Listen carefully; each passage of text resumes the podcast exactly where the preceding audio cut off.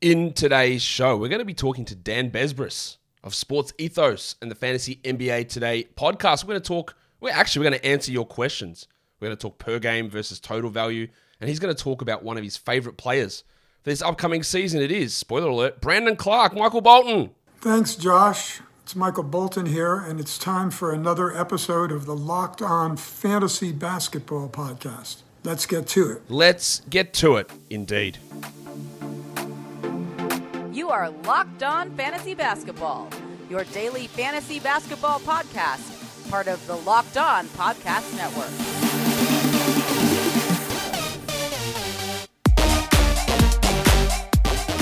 Hello and welcome to the Locked On Fantasy Basketball podcast brought to you by Basketball Monster. My name is Josh Lloyd and I am the lead fantasy analyst at basketballmonster.com and at Yahoo Sports Australia. And you can find me on Twitter, as always, at redrock underscore Beeble and on Instagram at Locked On Fantasy Basketball. Thank you for making Locked On Fantasy Basketball your first listen every day. We are free and we're available on all platforms. The NBA schedule has just come out. And I know people are going to want to know, what do I do for fantasy playoffs? I'm going to do that show tomorrow. And again, the spoiler alert is that stuff is highly overrated. Maybe I'll talk to Dan a little bit about it today, but it is highly overrated. I think the thing we look at that probably comes out the most is the Clippers with a league high back to backs. That's not great for Kawhi Leonard. And yeah, probably not as good for Paul George, although I'm not that worried about that. The Pelicans are league low back to backs, which is great for Zion Williamson. And then we'll talk about the other stuff in tomorrow's show. But again, it shouldn't be the most the biggest focus or really anything you pay significant attention to during a fantasy draft. But I know people love the show, so we will do it. So I'm going to talk to Dan today. I'm going to have a bunch of analysts on over the coming weeks. We're going to talk about some of their players that they're really in on this season and just some questions that we've got from listeners. So I don't know. Let's get it on, Gilly. All right, here he is, the big fella. He is back. Daniel Besbris Jr., welcome back. What's happening, man? You know, I feel that was a nickname that I felt really good about until like the claim to fame for Danuel House uh, is getting cheating on his wife in the bubble where you're not supposed to have any outside contact. Big, uh, big bubble man, Danuel yeah. House, big, uh, the big, uh, the big bubble pants man. There he is. Um, of course, you're a complete opposite to that. Although I know Keith asked the question, can I get Dan to, to swear on the show? He actually just dropped just a, a tirade of curse words before I hit record, and I was un- unfortunately he was calling me everything under the sun. Um, so I'm a little I'm a little shook to, at the moment, to be honest. But now he's going to be. I did do one. He did. He did actually. He did actually swear, but we're not putting it to air because he's got to protect got to protect the brand. Dan, now I, I, I said it at the start of this show that yeah, the NBA schedule came out today, and I said it's highly overrated in my opinion in terms of fantasy drafts, and I pay actually zero attention to it in a fantasy draft. What do you do? Yeah, I don't care at all. Um, you mentioned this to me right before we went on air, and I was like, "Look, I don't want to surprise you or anything, but I'm going to say I don't give a bleep." That was actually where the curse word came out. Um, I don't. At some point, I'll probably look at fantasy playoffs just to get a feel for it. Where do my leagues fall? I you know, I'm not in a ton of head to head leagues, so uh, it's more of a cursory glance. But there's so many things that can happen between now and then that, yeah, you know, I'd rather maybe like wipe a couple players off my board if they have like a two, three, two fantasy playoffs or something like that. But it, it's not going to be much uh, in terms of substantial adjustments. And then, like people know, I'm more of a roto guy, so I almost don't have to pay attention to it at all. Yeah, yeah. In Roto, you don't really at all. Again, I'm saying this. There could be a team that has a two-two-two fantasy playoff schedule, which is obviously horrendous.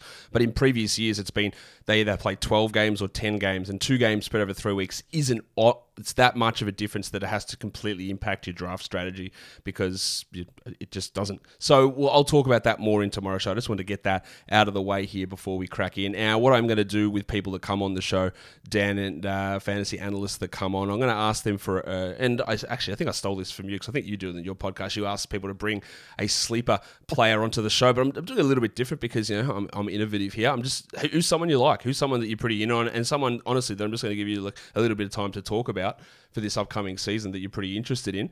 And you chose, and again, no one will be shocked at this, you chose um, Brandon Clarke. Yeah, you know, I, I like that you said give you a little time to talk about it because I was looking at some of the comments the last time I was on the show, and people were like, dang, this dude talks a long time. Like, yes, yes, I do. I am a, I was a minor league baseball broadcaster before this, and I had to talk to myself for four hours every day. Uh, but yeah, Brandon Clarke, he's very much in the Besbris wheelhouse. He's a roto guy because his strongest suits are things that don't that are not counting stats. Yep. Which in head to head, you want that consistency week over week. You want someone putting up buckets, points, rebounds, assists. Clarke is going to get you some blocks.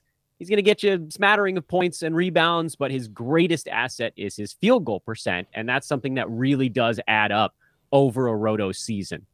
As I look towards this coming year, why am I enthused about Clarke?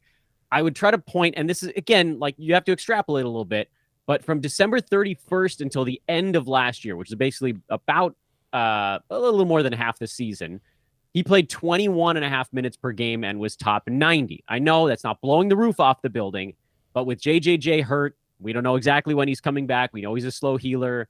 Slow mo gone. Anthony Melton gone too, but that's sort of a different area.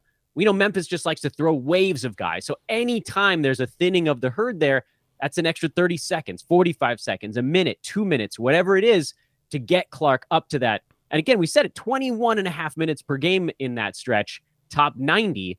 I think what we might have this year is what we were all hoping for, not this last season, but the previous one for Clarke when his his shot got out of whack, he forgot how to hit free throws, his confidence was shot. It's finally that time.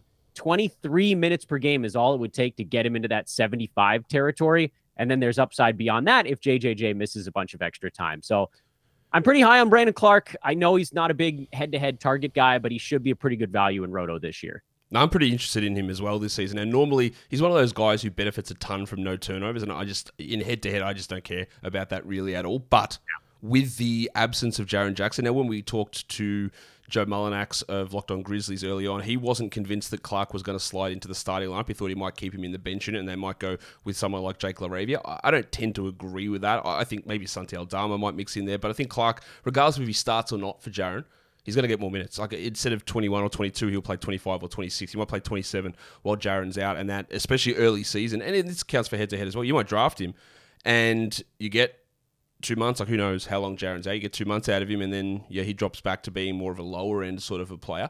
But I think you're going to get a, a, really interesting start to the season. And when you are talking about like you don't have to draft him in round six or round seven or round eight. That's just not going to be the case. Like he's uh, although he's ranked 106 on Yahoo at the moment, but we know they're going to yeah, change those things because there's too many players who are non-present in the right spots. Um, but you can draft them late, get that early season value, and then get rid of him and use that almost like a, yeah. a waiver pickup. That's how you know you treat those for those last two picks as either a flyer guy or like a waiver pickup for the first couple of weeks. Draft them and then and then get rid of them. So I am pretty interested to see what Clarke can do. And you talked about your not big counting stats in college. He was an absolute monster. Like steals and blocks, they were like I think the only person who had high steal and block numbers combined was Zion. And Zion's numbers haven't translated either, but Clarke's haven't really. But he put them up in gigantic gigantic numbers in college. Maybe maybe it comes together. I don't know. I would hope yeah. that I would hope that it does, but I'm I'm not holding out hope. But there is. Well, I am holding out hope. There is some level of upside there for his defensive stats, I guess, to come through. Yeah, they were. They he squeezed out a few in that stretch last year as well. He was at about 1.9 combined, 0.7 steals, 1.2 blocks. But like you said, and, and this actually makes a ton of sense for games cap format, which is what I'm often talking about if you get two, two and a half, three months, whatever it is, and he's rolling at a top 60, 55 level, that's fantastic. Yeah. You want that out of a late round pick.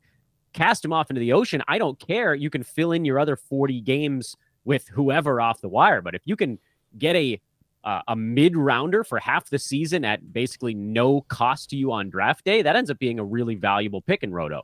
Yeah, exactly. I think there is a lot of value, and you've got to be careful that you don't overrate him and overweight the early part of the season. Although, again, we just don't know about Jaren Jackson. We've got other questions. We've got your questions that you you've asked me and Dan. We'll get to those in a second. Before we get to those, though, it is hyper important that I uh, give you an important message because if you're hanging out with friends and you're out there, you're sinking a few drinks, you're knocking back some frothies. A few becomes a few too many. As the evening comes to an end, people start to head out. You think of calling for a ride. Now you live nearby, you can make it home okay. It's no big deal. What are the odds you get pulled over anyway? Even so, what's the worst that could happen? Your insurance goes up, you lose your license, you lose your job, you total your car, you kill someone. Everyone knows about the risks of driving drunk. The results are tragic and often deadly. However, that still doesn't top, stop everyone from getting behind the wheel while under the influence. That's why police officers are out there right now looking for impaired drivers on our roads to save lives. So if you think you're okay to drive after a few drinks, think again. Play it safe and plan ahead to get it right. It only takes one mistake to change your life or someone else's forever. Drive sober or get pulled over. Dan, you're definitely not a drink driver. I know that because you're a very, very smart man. So let's talk about this question, which comes in via the old uh, Instagram from Charles. I think it is from Charles Stanton. Now, I've just you know given this a little a cursory sort of title there in terms of per game versus totals, but his question was basically asking, yeah, how do you view those two things? The per game versus total value when drafting. Where do you what do you prioritize? When do you prioritize it? That's a great question. And Josh, cut me off because I'm prone to go 15 minutes on something like this. Uh, I tend to weight totals a little higher at the front end of my draft, which I know may not roll in parallel with what everybody does. I, it really comes down to I need my first pick, my second pick, my third pick. I need those guys on the floor. So totals tend to reflect that a little bit better than per game. And as the draft goes, mid round, there's a little bit of a balance there depending on what you've done with your first few picks. And as you get later in a draft, I don't care about totals at all. It's crap. You have a top 145 guy who plays in all 82 games. His totals rank is like 75, but that guy ain't helping you all season long. It's it's a farce. At that point, you want guys that can give you a week, two weeks, three weeks, a month of top whatever, something with two digits there, upside on the per game side. Whereas again, early in the draft, you want guys that are on the floor. Give me the totals guys early, the per game guys late, and on the fly in the middle. You got to make sure you got enough healthy bodies to get through the year. Yeah, I'm I'm sort of in agreement. I, I, don't I'm not as aggressively into that as as you are, but it is important to get games played, obviously. But when you're playing head to head, I think games played, unless you're missing 50 or 40 of them, when they're played, like if you miss games in December, right. doesn't matter. If you miss them in March, then it's catastrophic. And I challenge literally anybody to predict that. Like you, can, it's impossible. You, you, cannot do it at all. You, you cannot predict that. Um, and as I've done shows on, on this about correlating games played year over year, and there's either zero correlation or very low correlation. So while we can look at it and we can see specific examples, hey, I'm really worried about Kristaps Porzingis' knee because he, tends to get hurt a lot. It's a totally valid thing. Anthony Davis with his injuries, it's fine, but he might he's had multiple 75 game seasons. You know, we if we, if you go into that, I think if you go into a draft with that mindset, well, this guy hasn't ever missed time before, so I'm going to draft Damian Lillard in round one and Bam Adebayo in round two. We'll see you later. Your league, your league was cooked last season because you, these things will happen, and at some point down, and I'm not going to knock on wood here. You know what's going to happen? Nikola Jokic is going to get hurt. Like it's it is going to happen. I don't know when. Yeah, it, yeah. It, it, I'm telling it is it is going to happen because you cannot play 77 games for the entirety of your career. It's going to happen. I'm, I just, I just don't know when. Concerned about that, by the way, and the Vegas season win total number for the Nuggets at 49 and a half, just under 50, yeah, screams low. of something weird going on there. And it makes me very nervous because it feels like one of the ones where it's like, oh, Jamal Murray and Michael Porter Jr. back. They had what, 46, 47 wins last year without those guys? Yeah. Guaranteed. But if Jokic misses 15 games, the whole thing goes up in flames. You're absolutely right. And yeah, no I'm, one can play 77 games forever. I'm not like I'm and I'm not suggesting don't take Jokic one because you have to, but at, at some at some point he's going to get I guarantee you he is going to get hurt.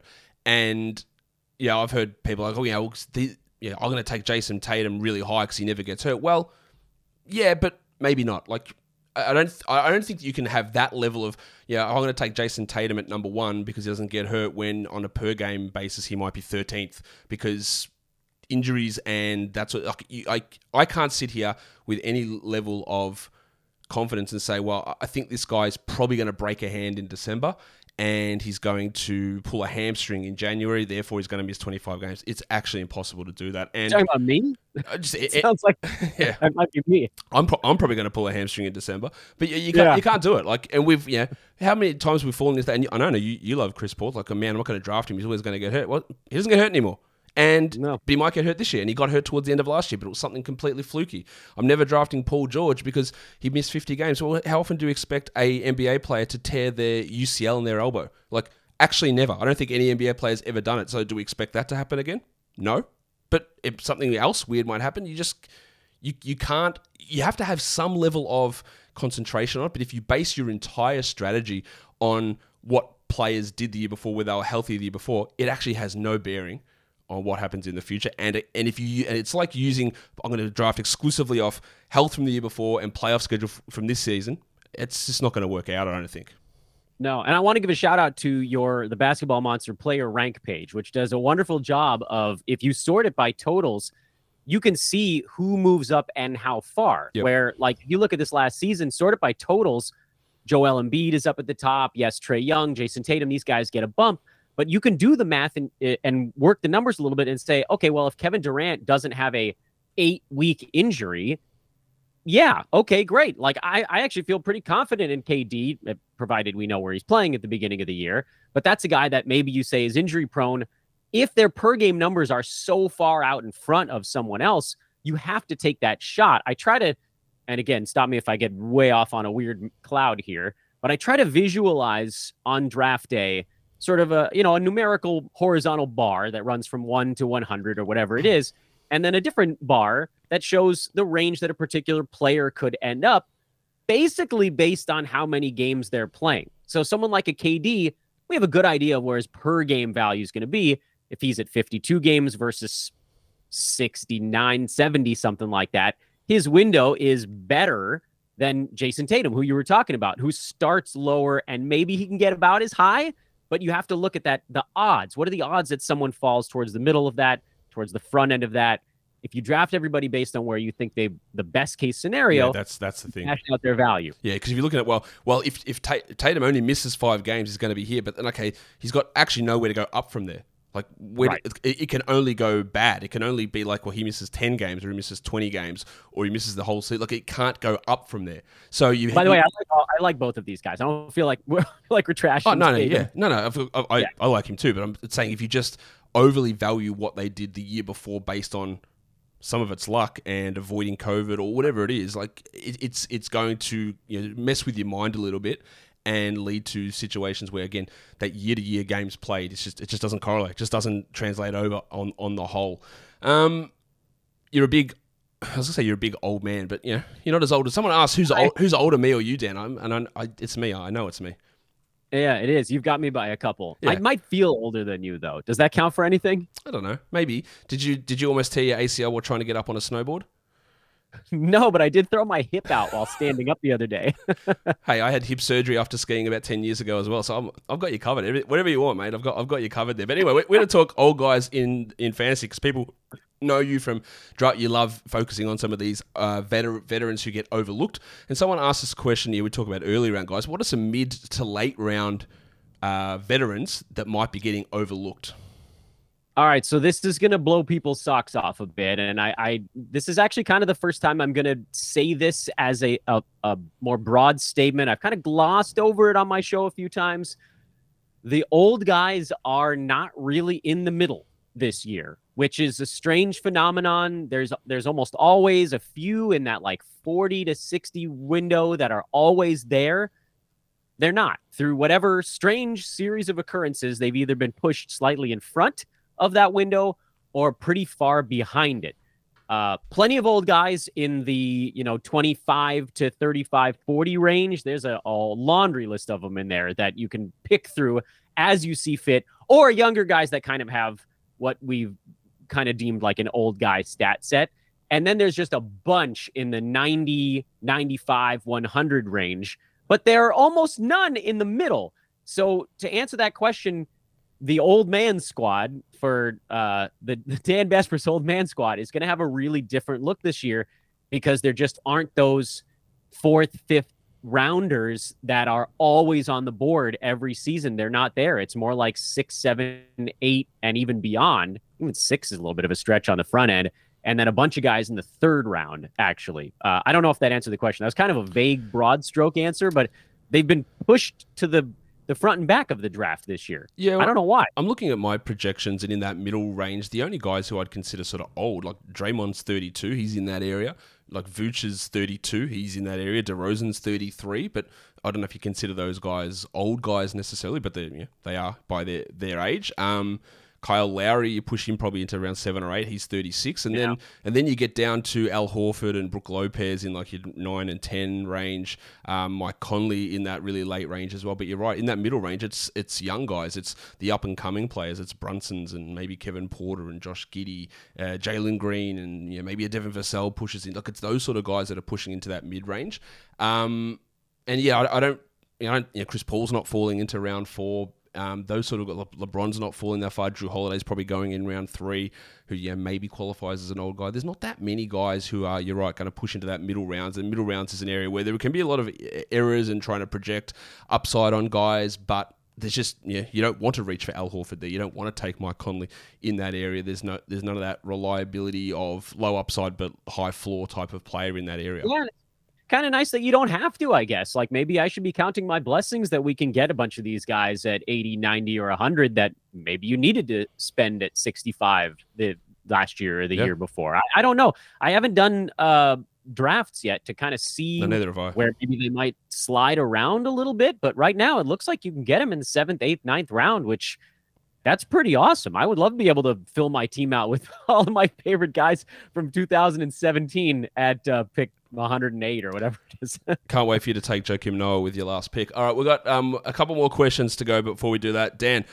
who is you're an you're an LA man? Are you a are you a NFL Rams or Chargers fan? Are you like onto another team because LA didn't have a team for so long?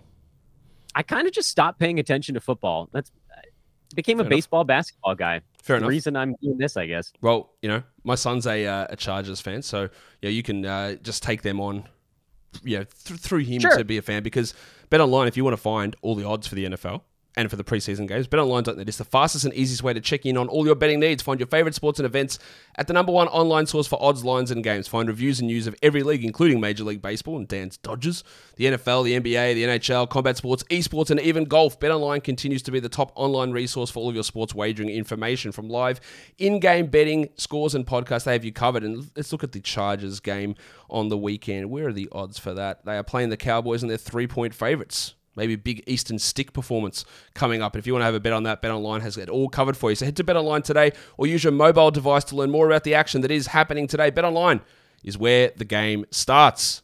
And we're going to go through a couple more questions here. Now, I'm going to um, extrapolate this question out, Danny, because from Sarkos Alexandros asked a question about Bones Hyland, the big stiffy. He said, Is it possible that Bones Hyland can play 30 plus minutes a night. And I'm gonna I'm gonna throw two more names onto this mix. Let's talk about Bones. There's a ton of hype. I see. He's, he's getting a lot of hype everywhere else, and people are going, "Well, Monte Morris and Will Barton are gone, so Bones is going to get this huge role." And I'll give you the floor in a second to talk about him. But I say that, that's that, that is true. Monte Morris and Will Barton are gone, right? But Jamal Murray is back. Kentavious Caldwell Pope came in. Bruce Brown came in. So was there a net gain or a net loss there?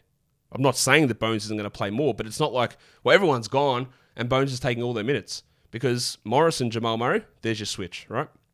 Murray takes Morris's minutes, KCP takes Barton's minutes, I, I'd expect. And Bruce Brown comes in and probably takes Austin Rivers' minutes. So Bones maybe gets the same role, probably pushes up a little bit more because I do think he's really good. But 30 plus seems like uh, a crazy high bar that I think there's almost no chance that he hits. Yeah, I was thinking more in the range of 24 ish Yeah, I think for I've Bones. got, I think I've got him around that mark. Yeah, uh, which is probably enough to get him inside the top 100 based Yep. on what we saw last year. But I, you know, I don't see this like massive top 50 leap thing going on. Denver has championship aspirations. He's going to have to earn every minute he's on the floor right now, and I, I like the fit of a lot of the guys on that team. So, yeah, they'll they'll use him in when they need that that scoring punch, and he looks pretty good. But they're not going to need that scoring punch as often as they did last year. So that kind of all balances out to something in the middle. He does profile a bit as a guy who gets hype blasted a little past where he should be on draft day. Yeah, because he's exciting. Like he's a guy that scores and scores in bunches. I really like him as a player. I liked him in the draft. I thought he went way too late in the draft, and I was impressed with him last season. And I am interested in getting him with a late pick this season. But there are people who are going super, super high on that that breakout. I think it, it is. In, we can look at the guys gone, but again, we have to look who replaces. And Murray and KCP just flat replace Barton and Morris. Like they just flat replace him. And I know there were comments from Michael Malone about Murray saying, "Oh, we're going to play minutes in the 20s, and maybe he's not ready." I think that's just complete garbage. I don't trust anything that Malone says with anything about injuries. Jamal Murray is, is actually here in Melbourne at the moment, and he was asked, "Hey, you ready?" He goes, "Yeah, I'm going to play first preseason game." So I, I don't look, this is 18 months removed from an ACL, and unless you're Jonathan Isaac, it doesn't take 18 months to come back from an ACL. Where is that dude? I, I honestly, that he's a ghost. He's not real. He's not even a real person until I see him on the court. But Murray should look. Murray will have. He'll sit back to backs. I have no doubt about that. Right, and Bones will have more value on those games. They'll probably start him. They do have Ish Smith, and we know Malone can be a bit of a dickhead in terms of getting the rotations right. So Bones will have some boost numbers there, but it's not just like well everything is cleared out.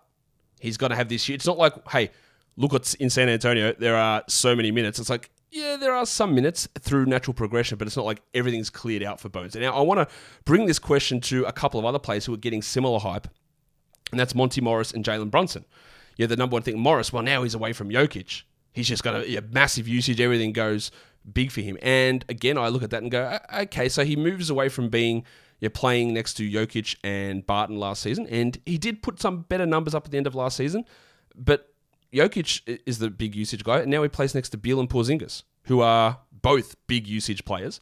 And also, yeah, now he's still playing alongside Will Barton, who he was last year. So while I think he might get some more assists without Jokic running things, I don't think this is huge boost for Morris in terms of wow, now he's just got everything. He's going to run the show. He's going to have this big usage bump. In fact, I think his usage might actually decrease in Washington. Yeah, the thing I always needed to see from Morris was just the level of aggression that he never had there. in Denver. At, like, I don't know that that's going to magically appear overnight. Maybe he does get a little more aggressive in a different system, but, But, think yeah, about this, Dan. like in the starting five, right?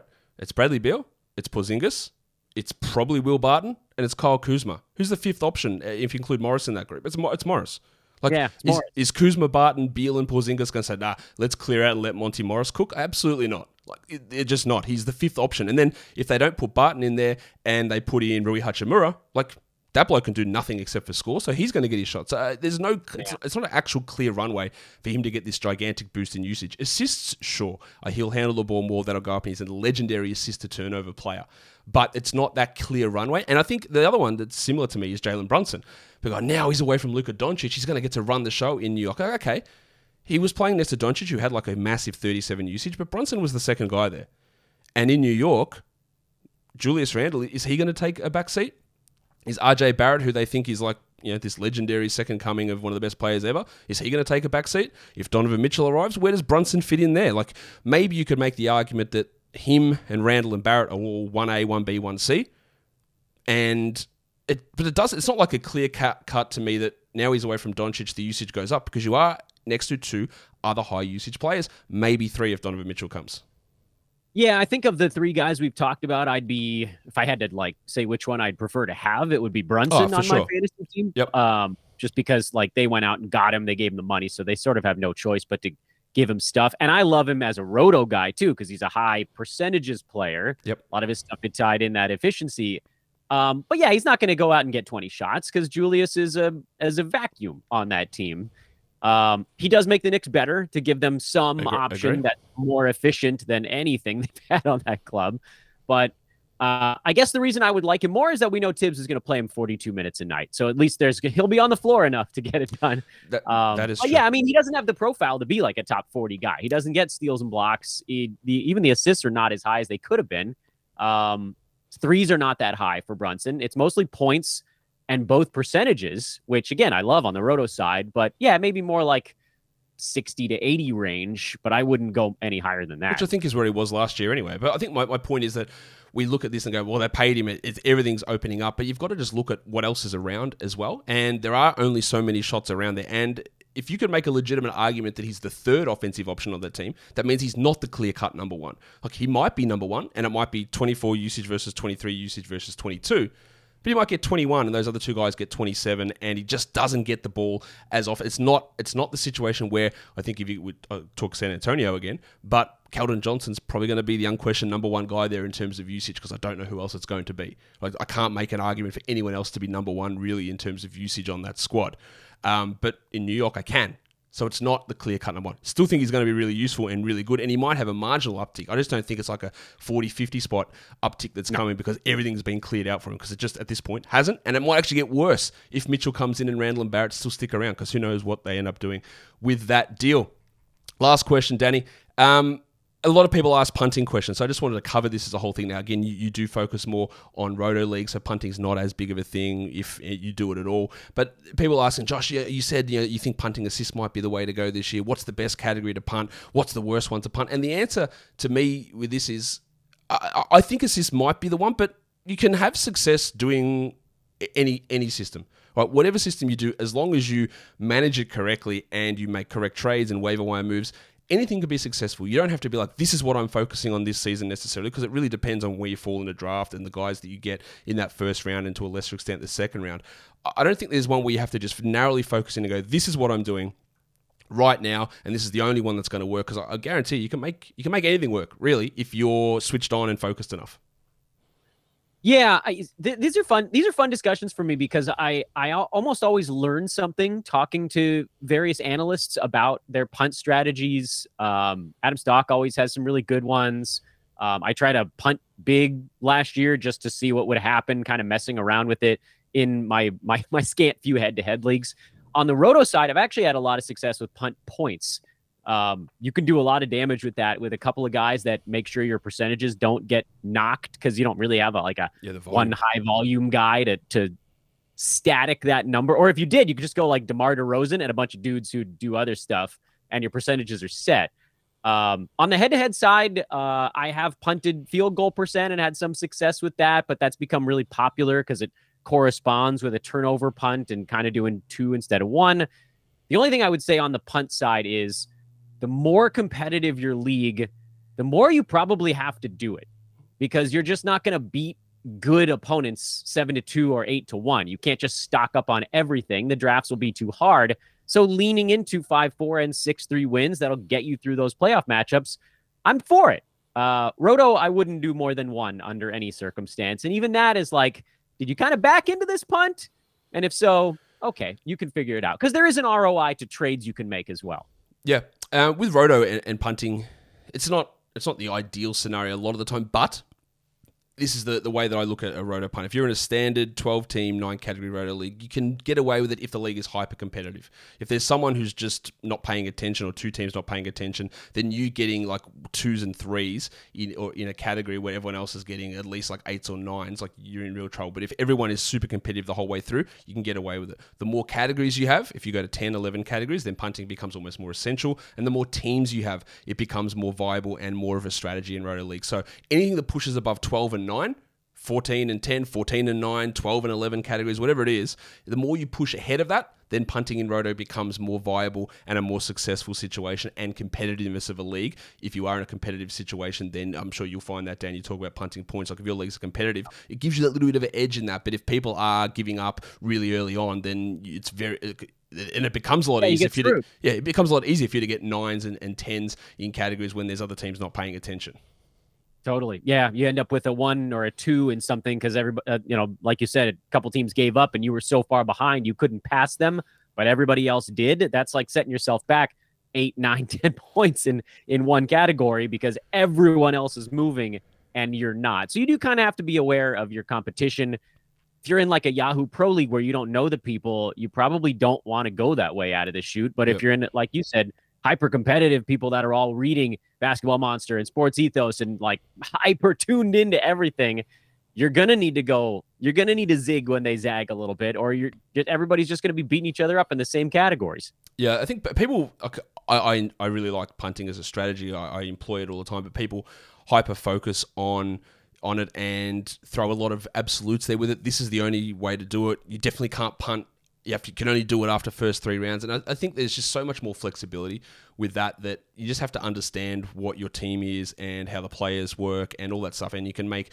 adjustments, but there's no one concrete answer where you have to punt this category or this is the best one to do, or you definitely can't do it until you're in round five. Uh, there's just a lot of misconceptions at around. I'll probably do a show on it at some point, but I wanted to get those questions covered because a lot of people ask them. And Daniel, they'll do it for our show. Thank you for coming on and answering all those questions and chatting fantasy with me. Tell people what um, what's going on with your show and where they can uh, interact with you. You've already done it for me, Josh. You put my info right under my face. I That's did. what people need. Find me over at Dan Besbris on Twitter, or you can just go to sportsethos.com. That's the website. Uh, and, you know, it's mid August. So we'll have a draft guide out pretty soon. And I'm actually talking sports betting on my show this week because I got tired of talking about fantasy. so I did something else. That's right. I did, a, I did a fake NBA expansion draft a couple of weeks ago just to try and fill in some of that time. It was it was a yeah, fun. somebody tweeted, "Why haven't I done that too?" And I was like, "What do you want me to do? Just copy Josh?" Like, Nah, you could- yeah, it, it was it was fun, but it didn't mean anything for fantasy. But it was a nice nice little way to push push through to this part of the season. We're men of multiple interests, Josh. Exactly, exactly. Dan, thank you again for coming on and uh, and chatting. I'm sure we'll have you back on throughout the preseason, heading up to the beginning of the NBA season. And uh, go and uh, check out Dan's stuff on Twitter and, and check out the podcast as well. Thanks, Josh. And that'll do it for today's show. Later on today, I've got a team preview show coming uh, on the Houston Rockets. So stay tuned for that, and we will do a schedule NBA playoff fantasy, you know, schedule stuff for tomorrow. Follow this podcast, Apple Podcasts, Google Podcasts, Stitcher, Spotify, and on the Odyssey app here on YouTube. Thumb it up and leave those comments down below, guys. We are done here. Thank you so much for listening, everyone. See ya.